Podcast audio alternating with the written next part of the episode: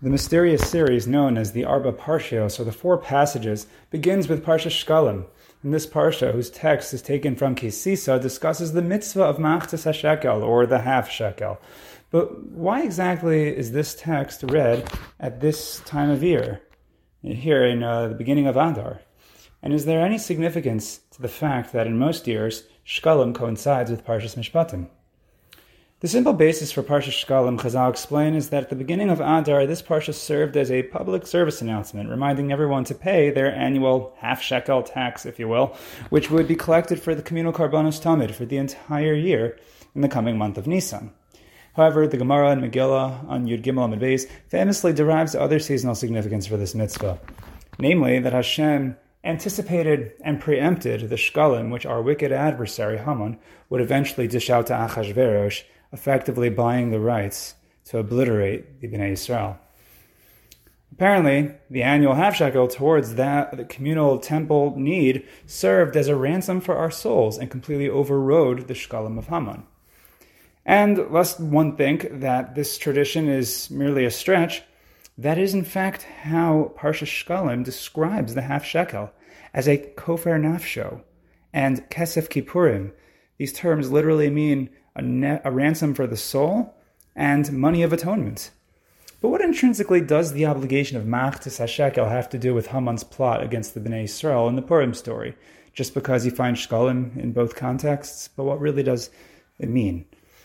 The answer, perhaps in a word, is community. Haman could have targeted only Mordechai, but he chose, perhaps right, rightfully at that moment, to lump all of the Jews together as one collective, as a community.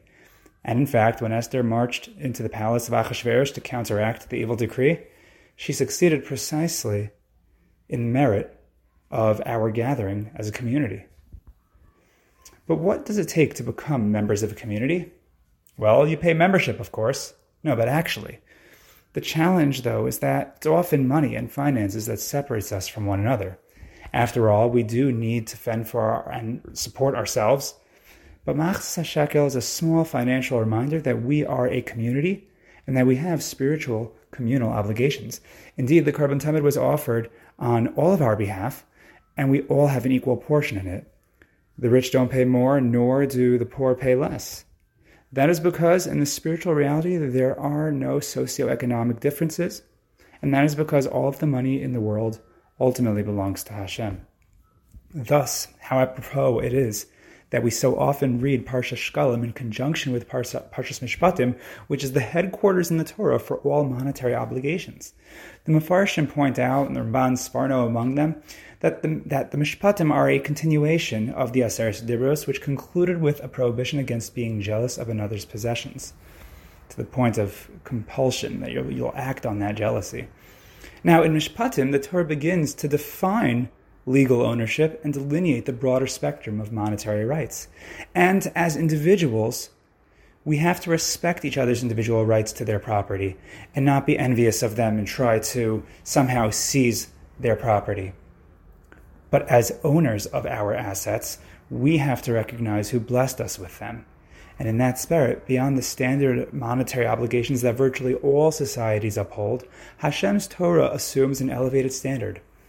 Sometimes we part with money and give to those in need. And if we can't give, we at least lend out the money that we own in, kesef talve asami. And when we do, unlike the societies of the world, we do not do so with interest. That is because the kindness and holy acts we do for members of our community do not need to be buffered by that kind of insurance. They themselves are the greatest insurance policy. May we all be zocha to counteract the modern day shkalim of every modern day Haman with our holy shkalim by living up to the achdus that marks our holy community of Am Yisrael, and thereby be zocha to the ultimate geula with the coming of Mashiach b'meher b'yameinu. Have a great Shabbos, Rosh Chodesh Adar.